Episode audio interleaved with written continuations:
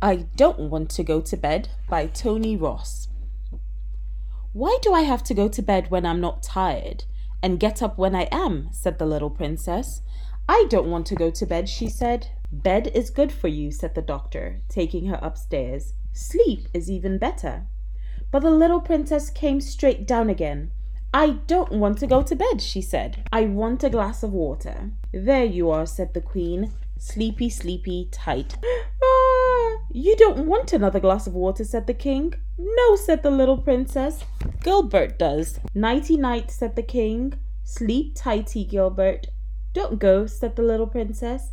There's a monster in the wardrobe. There's no such thing as monsters, and there are none in the wardrobe, said the king, closing the bedroom door. Dad, shouted the little princess. What is it now? said the king. You're not still frightened of monsters. Of course I'm not, said the little princess. Gilbert is. He says there's one under the bed. No, there isn't, said the king, creeping out of the bedroom. There's no such thing, dear. Stop her, shouted the queen. She's escaped. I don't want to go to bed, said the little princess. But why? said the queen. There's a spider over my bed, and it's got hairy legs.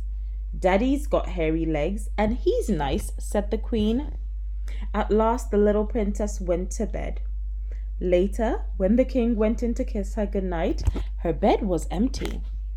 Everybody hunted high and low until.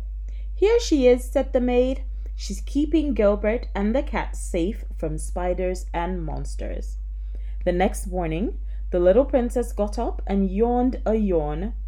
I'm tired, she said. I want to go to bed. The end.